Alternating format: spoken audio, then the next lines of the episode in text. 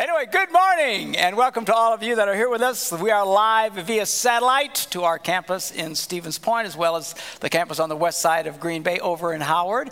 And our guys down in the cafe, as well as all of you here, good morning. Let's all stand together, shall we?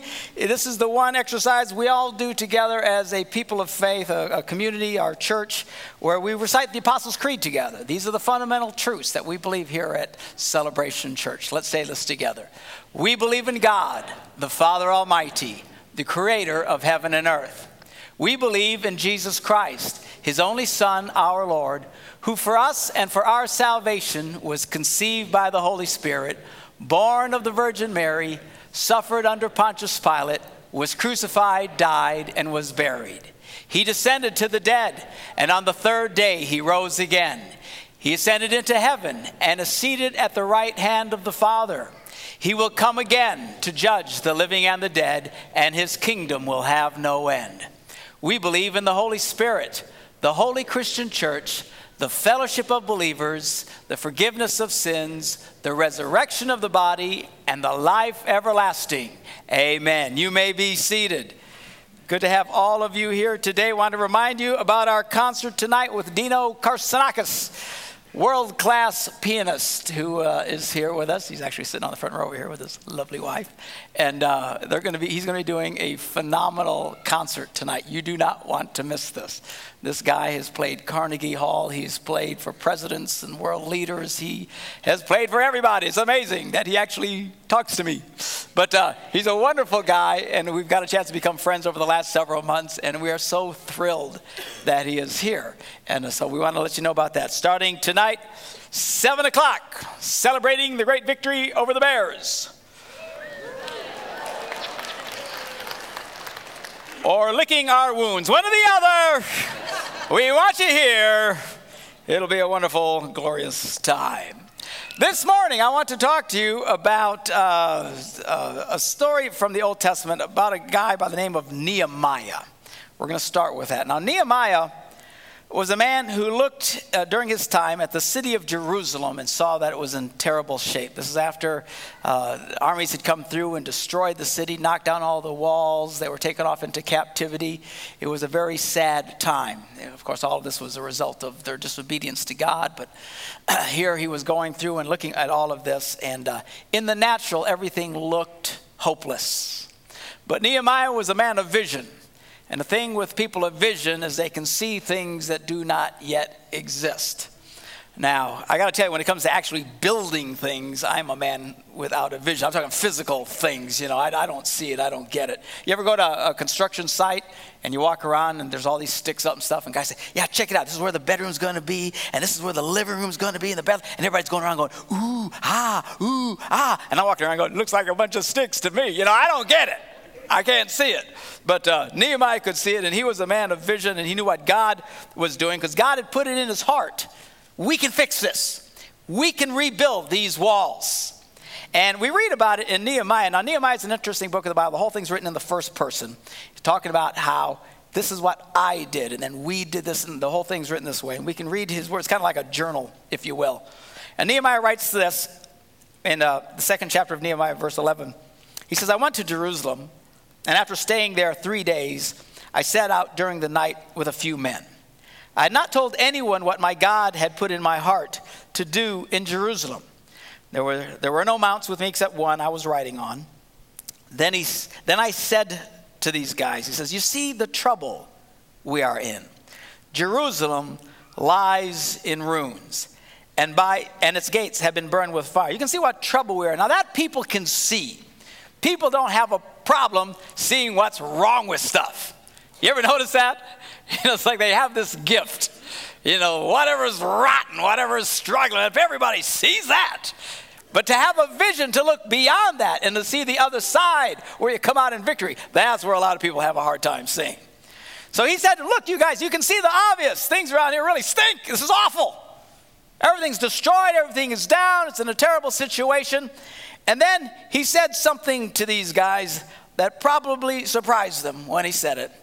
And he said this He says, Come on, let us rebuild the wall of Jerusalem. We will no longer be in disgrace. He challenged them. We can do it. We can do this thing. Let's make it right. I also told them about the gracious hand of my God upon me and what the king had said to me. He'd gone to the king to get permission to do this, and the king had told him okay, which was a big deal. And then they replied, Yeah, let's do it. We can do this. Let's start rebuilding. So they began this good work. Now, you talk about a mess. This thing was a disaster. And for them, where do you start? And they started working and they started rebuilding the walls. Now, as they started rebuilding things and making something out of nothing, that's when the critics come out of the closets and they're all whining and belly aching and pointing fingers and trying to get them to be distracted. And he had his critics. We read about them in the fourth chapter of this book. It says, When Sanballat heard that we were rebuilding the wall, he became angry and was greatly incensed. And he ridiculed the Jews. He made fun of them, laughed at him. In the presence of his associates in the army of Samaria, he said, What are these feeble Jews doing? Will they restore their wall? Will they offer sacrifices? Will they finish in a day? Can they bring the stones back to life from these heaps of rubble, burned as they are? And then Tobiah, the Ammonite who's hanging out with him, says this. He says, What are they building? Even if a fox climbs up on it, it would break down their wall of stones. It's nothing. It's nothing that they're doing. It'll never last. It'll never stick. Little fox jumps up, the whole thing goes down. But in spite of the criticisms, they continued the work, and these guys started threatening them that they were going to come against them and stop them from building the work. But they refused to stop building even when the circumstances got worse. I mean, it was bad enough starting in a situation where everything really stinks. You know what I'm saying? Everything's down, everything's knocked down, and you're frustrated, and, and you're it's easy to not have heart. But then as you start working, then things get worse. And people start attacking and threatening. But these guys refused to stop. Hallelujah. And we read about it in the 16th verse. He says, From that day on, half of my men did the work, while the other half were equipped with spears, shields, bows, and armor. They would not be deterred. The officers posted themselves behind all the people of Judah who were building the wall. And those who carried materials did their work with one hand and held a weapon in the other. what a cool story. And they go on to rebuild the walls. Now, just as God had inspired Nehemiah to rebuild the walls of Jerusalem, he put in our hearts to build this church here in Green Bay and to do something significant in Wisconsin. Now, as we've stepped out in faith, God has blessed what we've been doing. And, but like Nehemiah, we've had, you know, a few of our detractors who've tried to discourage us from building, saying that we're not building the walls the way they think they should be built. I wouldn't do it that way. And that the walls won't last, there's nothing to it. But like Nehemiah and his men, we have not been deterred, praise God. And just like the men who joined in Nehemiah's vision, you guys have joined with us together, and we have seen God do something really special in this church over the last two years. The church is growing, people are coming to Christ, their lives are being transformed by the gospel. And I, I, I, wish we had time to let you hear some of these stories. Every once in a while, we'll, we'll shoot little testimonies and you can hear them up on the screen in the services. But we have seen such amazing stories of people's lives being turned around by the love of Christ. I mean, in the end, that's what this is all about transforming lives. People are learning about the Bible, learning how to trust God uh, in their lives. Our location here has gotten full. Uh, we've gone from two services, uh, from one to two services over in Stevens Point because that service had gotten so full. And then we, uh, our cap- cafe is still growing and doing well. And a few weeks ago, we stepped out in faith. All you guys over on the west side of Green Bay, and we launched that west side campus in Howard.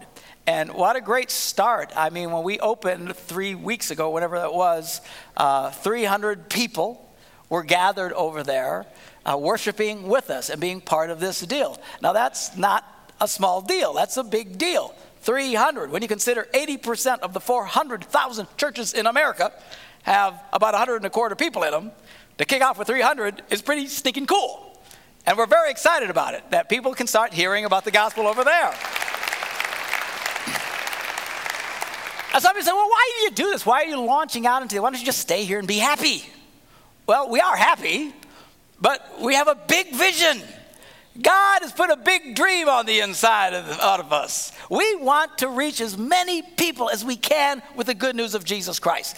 And the Bible tells us that we are to go to people and bring the gospel to them.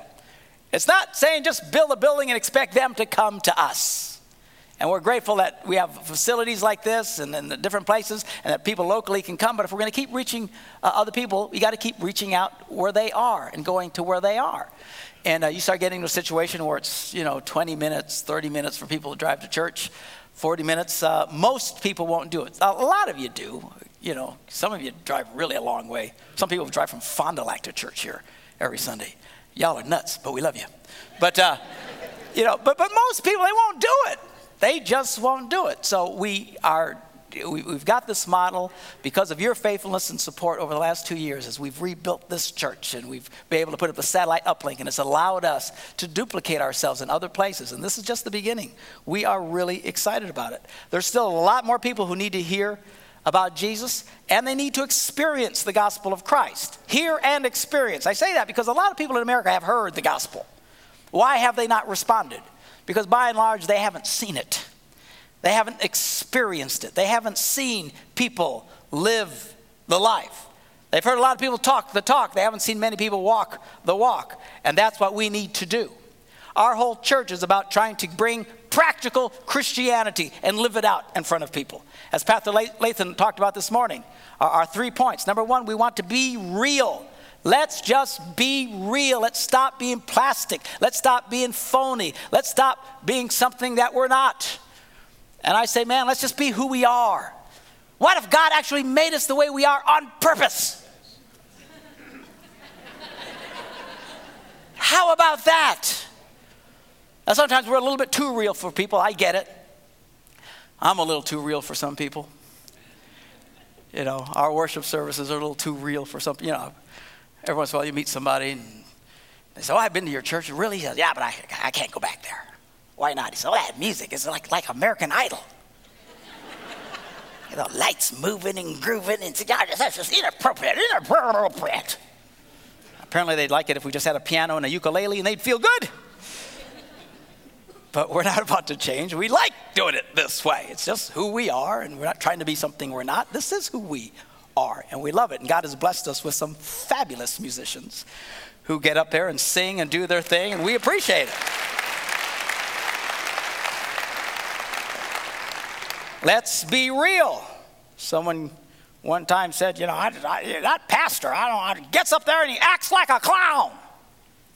My response to that is, I am not acting.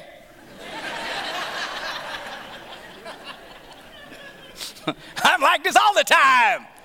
Ask my poor wife, she'll tell you. It's not so funny to her anymore.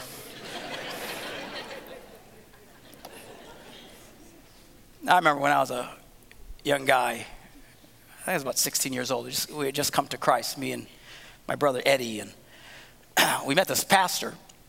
He was a cool guy. I mean, he was, you know, one of these cool guys. He was down to earth and fun and everything else like that. And, and we went to his church one Sunday morning, and he came out and, and uh, opened the service with, Praise God. It's so good to have you all here in the house of God today. And we started giggling. We thought he was kidding. But he wasn't kidding. And he kept it up the whole service. And it's all right. God bless him. Some people dig that. But I, I remember thinking, I don't ever want to do that.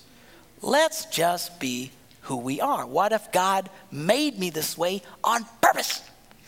What if God made us the way we are on purpose? Let's just be real. Let's not try to fit into some mold that doesn't really fit us. Let's quit trying to, you know, there's, there's models of Christianity.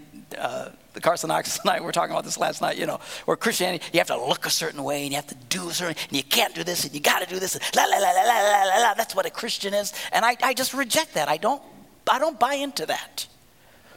Because most of those things aren't even in the Bible. Just came out of somebody's opinion. That's the way things should be. Well, it's okay if it's for them, but we just want to be real. We also encourage people to belong.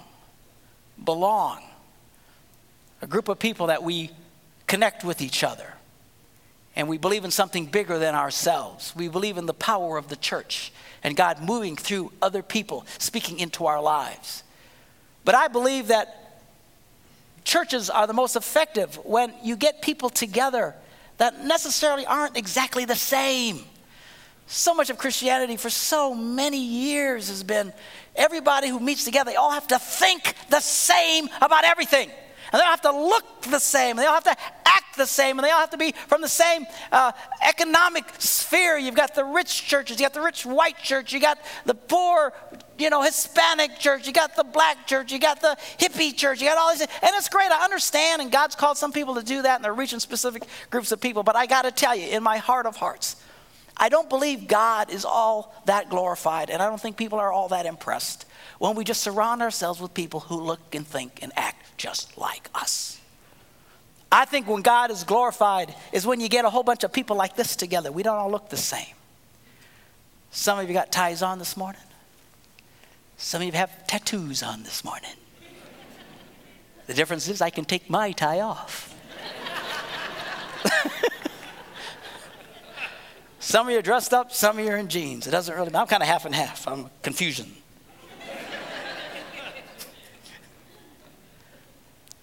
Who cares? There's blacks, there's whites, there's Hispanics, there's Puerto Ricans, praise God. There's some people in this church that are extremely wealthy, very blessed by God. Other people, you can barely make it from day to day. It's okay. We can all fellowship together. We don't have to think the same about every little point of doctrine.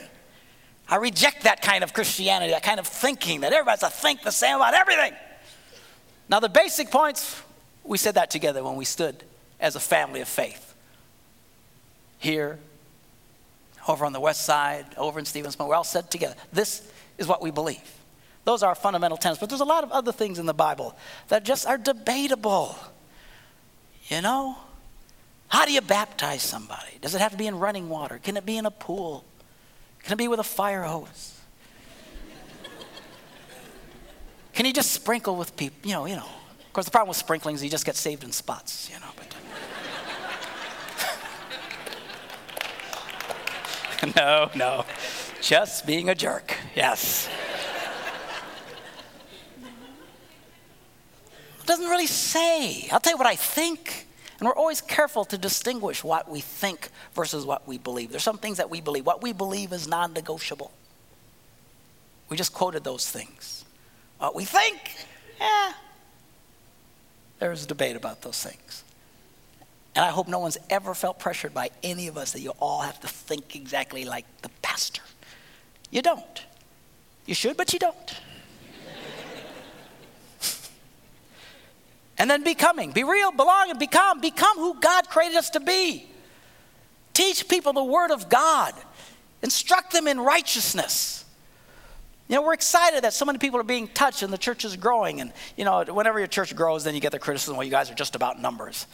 Well, no, we're not just about numbers, but make no mistake, God is about numbers. He said, Go into all the world and preach the gospel to every creature. Make disciples of at least just one. Is that what he said? He said, Make disciples of all of them. Now, there's a thinking in Christianity, it's been around for uh, forever. The idea that if just one soul gets saved, it's worth it all. And I know what they're trying to say in terms of the value of a soul, but good grief, you spend your entire life in a group of people in one church and did all the investment, all the work, and all they got is to show one soul out of the whole lot of them. I don't think there's going to be a lot of celebrating for these people on the day they stand before the Lord. It's going to be some butt kicking going on. Jesus told us in parables after, over and over again, praising those who gave a hundredfold, thirtyfold, people that produced something, did something. The one guy who just came and said, Well, I just got the one little deal, hallelujah. He got in big trouble. It's important that we change people's lives. I don't want to be a church where we're just all concerned about us getting blessed, our little group. I've been part of churches like that for so many years. You know, 100 of us, 200 of us all get together as long as we're blessed and we get our buzz. That's all that really matters. Man, if we're not attracting people, I, think some, you know some of the things that we do are just they're so bizarre and so self-centered and stuff. It's just spiritual birth control, and, and nobody ever gets born into the kingdom in those environments. Man, I want us to spiritually breed like rabbits. I had to say spiritually there for a minute.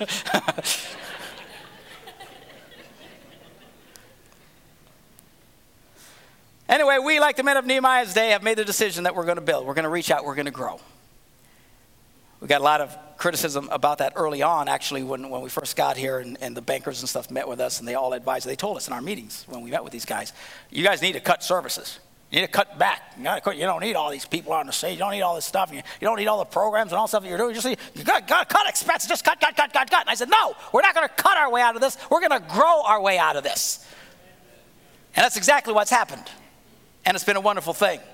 But make no mistake, building comes at a cost. It takes energy, it takes prayer, it takes time, and it takes money.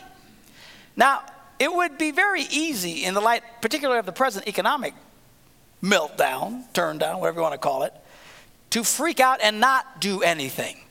It would have been easy not to launch the campus over to you guys in Howard this morning. Stock market's down, everything's down. Let's not stretch, let's not do anything. Let's just button, you know, just hold on. But we went ahead and moved forward, even in spite of that stuff. But do you know why? Because we do not trust in men's economy, we trust in God's economy. God's economy is totally different. So the question that I have for you this morning is whose economy are you trusting? The economy that is struggling around us to keep its head above water, or are you trusting in God's economy? An economy that is not limited in any way, shape, or form by what happens on the New York Stock Exchange. So, Pastor, what is God's economy? Glad you asked. Let's take a look at it. It's very simple. Jesus talked about it in Luke. He says this give, give, and it will be given to you. Now, you got to have to understand when fear sets in, when things look like they're getting bad, the last thing in the world people want to do is give. They want to batten down the hatches. Hold on. Give me, give me, give me, give me. Don't touch my stuff. There may not be enough for me. But God's economy is based on generosity, based on giving. It's called faith. And this is what Jesus says if you give, God's economy will make sure that it's given to you. You mean just a little bit? No. Keep reading. A good measure, pressed down, shaken together, running over, will be poured into your lap if you'll give. For with the measure you use, it will be measured to you. Jesus said this on the Sermon on the Mount. He says, Therefore, I tell you, do not worry about your life, what you're going to eat, what you're going to drink. What about your body? What am I going to wear? What am I going to wear? What am I going to wear? Life is more important than food, and the body's more important than clothes. Look at the birds of the air. They don't do jack squat. They don't go to work. They don't punch in. They don't worry about stuff, yet your heavenly Father feeds them. Are you not much more valuable than a bird? Who of you, by worrying, can add a single hour to his life? you know, I am by nature not a worrier. I just, I just refuse to fret and worry. It doesn't change anything. What's the point?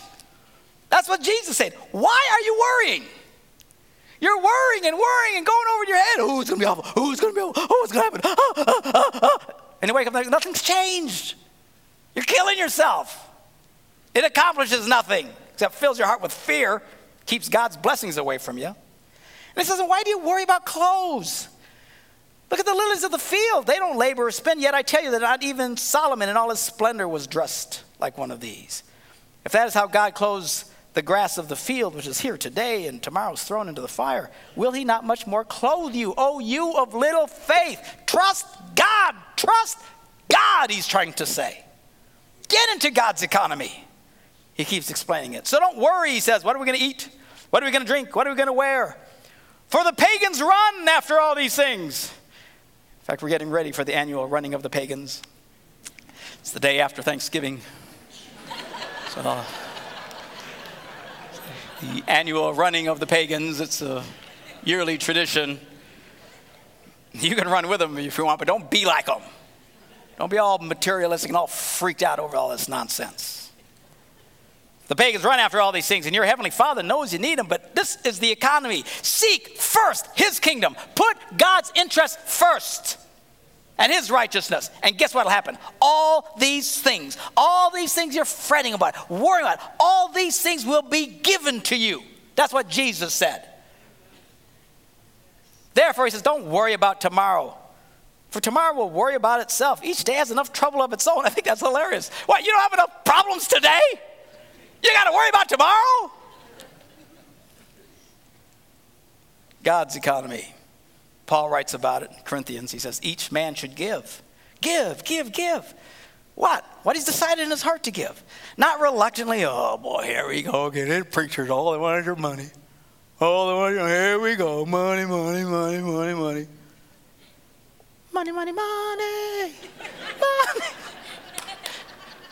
Just popped in my head, sorry. Don't give like we're under compulsion. Oh, no, we gotta do it. No, we gotta do it. It says God loves a cheerful giver. That's why we clap when we take offerings around here. And check this out. You do this. Here's God's economy. God is able. Everybody say, God is able. He can do anything. He created the universe. Do you think it's really a problem for God to take care of you? Do you think He looks at you and goes, Oh, myself, I don't know what I'm going to do. I was okay, then that happened. I, I'm out. Do you really think this is difficult for God in any way, shape, or form? Do you think it do you think God is limited by what happens in the economy? He laughs at that stuff. God is able to make all grace abound to you so that in all things at all times all times. Everybody say all times. All times, even in bad times, even in lousy times, even in depressed times. None of that has any bearing on what God can do in your life. At all times, having all that you need, you will abound to every good work. Make no mistake, God's blessings in your life can make all the difference. Hallelujah.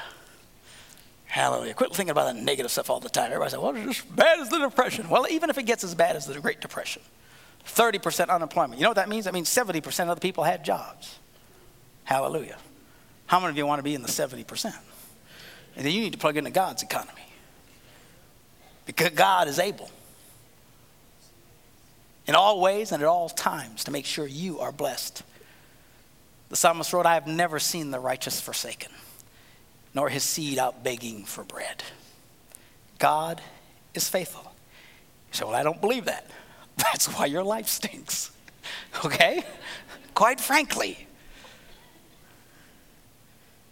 Now, we are at the end of our current Imagine campaign for this last year. We go from December uh, through November, and uh, another week or two uh, we'll be done with that. So, we're getting ready to do this next campaign, our, our uh, campus expansion campaign that we're doing.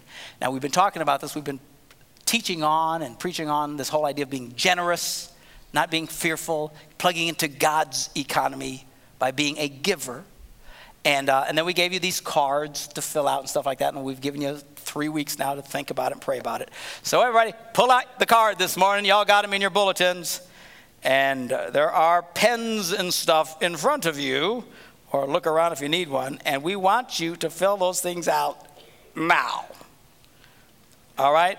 Join with us. Now, some of you can give what you gave last year, others you'll adjust. Some of you will give less than you gave last year because of differences in your life. Some of you could give more than you did last year because of financial differences in your life. Uh, I love what we studied when we were doing this. Uh, generous giving. You know, what if, what if God's blessing to you isn't so much to raise your standard of living as, as it is to raise your standard of giving? Maybe you're in a situation like that this year where you could even uh, do more. Uh, but whatever it is, let's all join together. The beautiful thing about Nehemiah's day is everybody got together to do it. And there's always those who can do more than you. There's always people that will do less than you. People have different skills. I'm sure there were different guys. You know, some were builders, some just sit there and held a spear all day long in case they got attacked. It doesn't always look the same, it comes in various forms, but they all did something. And together they built the walls in Jerusalem. I'm asking you this morning to join with us. Every family, everybody should do something. I don't care if all you can trust God for over the next 365 days is a single dollar. Then write on the card $1. But don't do nothing. Join with us. Let's work together. Even when things are scary in the world's economy, let's plug into God's economy. Let's stay generous so God will continue to bless your life. So, whatever, again, it is that you guys feel comfortable in doing, hopefully you've been praying about this and thinking about that. Fill out that card this morning. And as you do this, and you guys in the campuses do the same thing, um, as you do this, we are going to show a, a, a some, a small video. Uh, this won't matter so much to you guys in Howard because the video is about you, but for the rest of us, uh, two campuses here as well as over in Stevens Point, get a chance to see uh, what God is doing as we've launched this new work over there and the hundreds of people that are already gathering in this very, very new outreach over there. So as we play this this morning, uh, fill out that card uh, and join with us together. Uh, all of us over here, uh, all of this is going to be working, going to uh, helping establish the campus here. Uh, the money in Point will stay in Point because there's a lot of projects there that we need to do and, and improve that facility. But join with us together. Now is the opportunity, now is the chance to make a real statement in the face of criticisms, in the face of those who mock and say what we are doing will not last, in the face of stock markets going up and down like crazy people. Let's make a big statement. Let's say, We are trusting God. We are joining together. We're going to build the walls.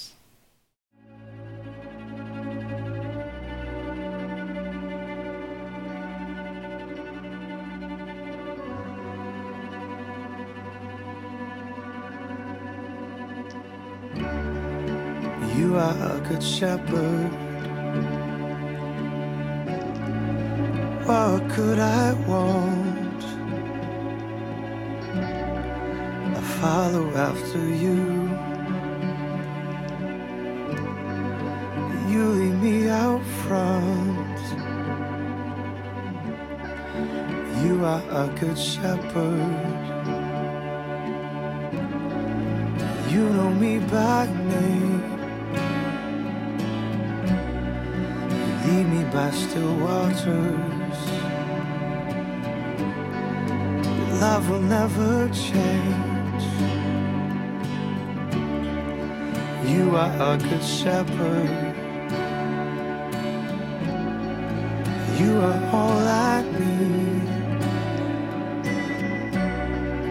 You bring perfect peace. You're close beside me. You are a good shepherd. You say it's time to feast. Even though I am surrounded by the darkest enemy, you are a good shepherd. You call me your own. Cup will overflow. Goodness and love.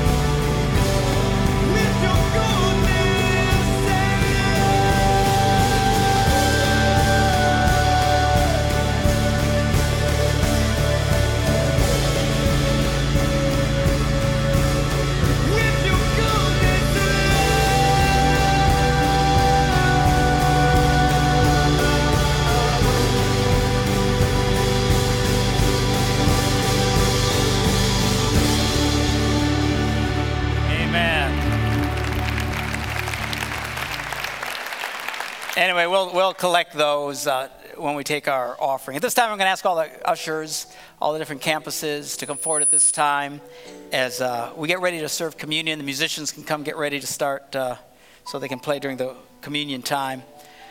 My question to you this morning is what are you trusting in? You know, just like a lot of people make the mistake of putting their trust in uncertain economic things, a lot of people make the mistake of trusting in their own righteousness instead of God's righteousness. Thinking, I'll be okay. I'm not that bad of a guy. I don't sin that much. I'm better than my neighbor. You ought to see him. You know, I'm all right. I'm, I'm a good guy. I don't, I don't, I don't need this, this church stuff. I'll, I'll, I'll be okay. But you're kidding yourself. Without Jesus' forgiveness in our lives, there is no hope for you. Without his sacrifice, you can't be good enough. You can't work it out. You can't just balance good a little bit better than bad. The Bible says our even our best acts are like filthy rags to God.